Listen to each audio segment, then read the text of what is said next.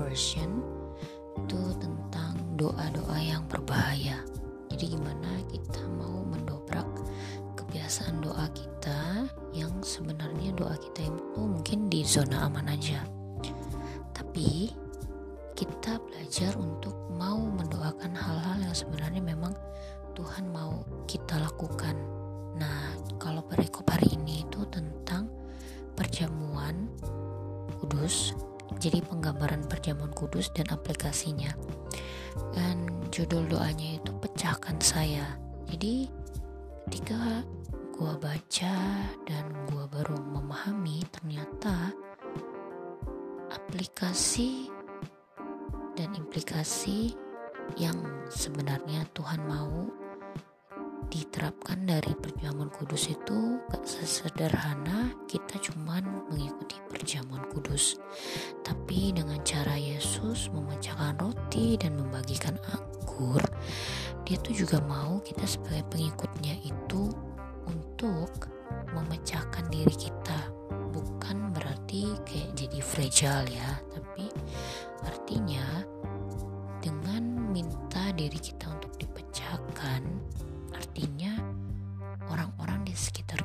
itu bisa merasakan dampak dari kita sebagai pengikut Tuhan. Jadi kita pecah-pecahkan tubuh kita itu ya kita juga mau siap untuk menderita, siap mau ditegur, siap untuk dibentuk Tuhan.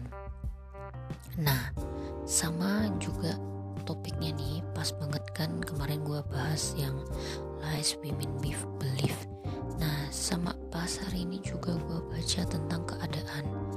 Jadi di mana keadaan itu sebenarnya cuman nge-reveal, bukan cuman keadaan itu adalah cara Tuhan yang paling nyata untuk nge-reveal kita siapa kita sesungguhnya di hadapan Tuhan dan pastinya di hadapan manusia dan pastinya untuk diri kita sendiri.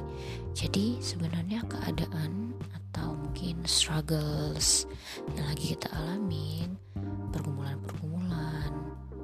kondisi-kondisi yang gak enak atau kondisi-kondisi yang nyaman pun sekalian itu tuh sebenarnya adalah kondisi di mana Tuhan mau menunjukkan kepada diri kita sendiri kepada orang-orang ya dan pastinya ya karena Tuhan sudah kenal kita siapa diri kita tuh sebenarnya.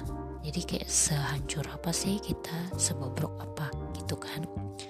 Nah pertanyaan gue malam ini kayak honestly mau tanya tiba-tiba ke-trigger lagi.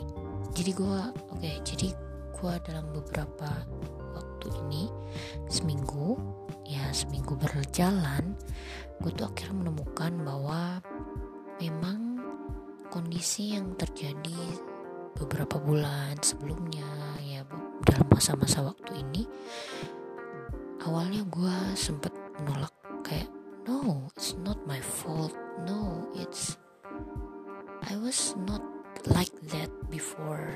I was not like that terrible. But then God shows and reveals uh, yeah you are that really broken gitu. Jadi kayak sehancur dan sebobrok itu. Jadi keadaan yang selama ini kamu alami itu cuma untuk nge-reveal doang bantu nge-reveal jadi pas banget kayak malam ini kan ke-trigger lagi gitu nih. Ke-trigger lagi sama hal yang gak baik. Nah pertanyaan gue pas ke-trigger terus um, baca email. Kalau ada prayer room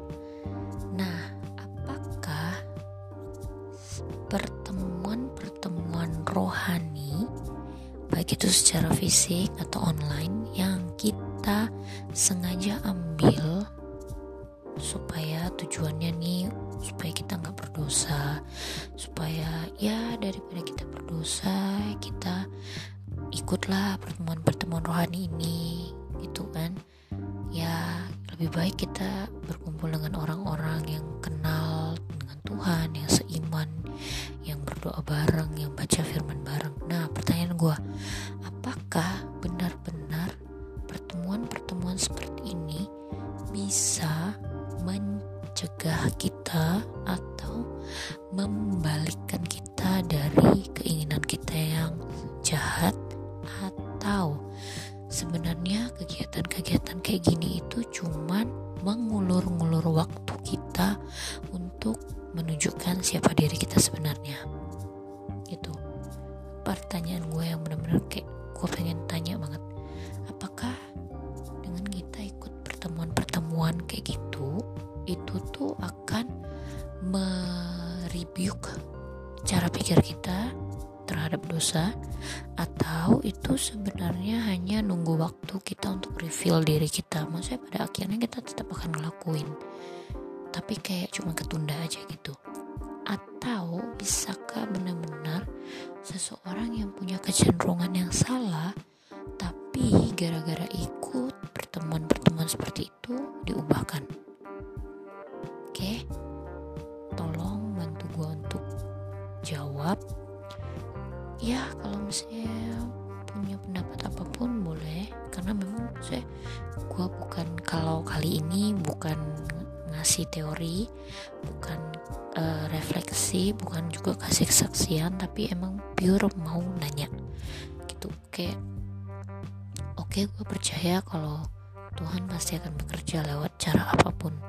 Tapi ya dan gue juga uh, tahu kalau misalnya kedaulatan Tuhan itu lebih besar daripada harusnya keinginan kita ya maksudnya kalaupun keinginan kita besar tapi Tuhan itu pasti kan lebih berdaulat nah tapi apakah kita tetap punya kuasa untuk uh, bukan kuasa lah oke okay, apakah kita tetap punya hak untuk kayak bisa ya pas oke okay, oke okay.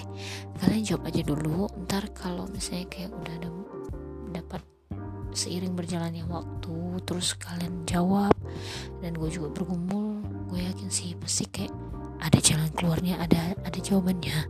Kayak tapi sekarang itu dulu pertanyaannya. Thank you buat yang udah mau dengerin dan yang udah mungkin juga mau post komen atau jawaban kalian atau pendapat kalian atau mau cuma sekedar bantu doa ya oke. okay,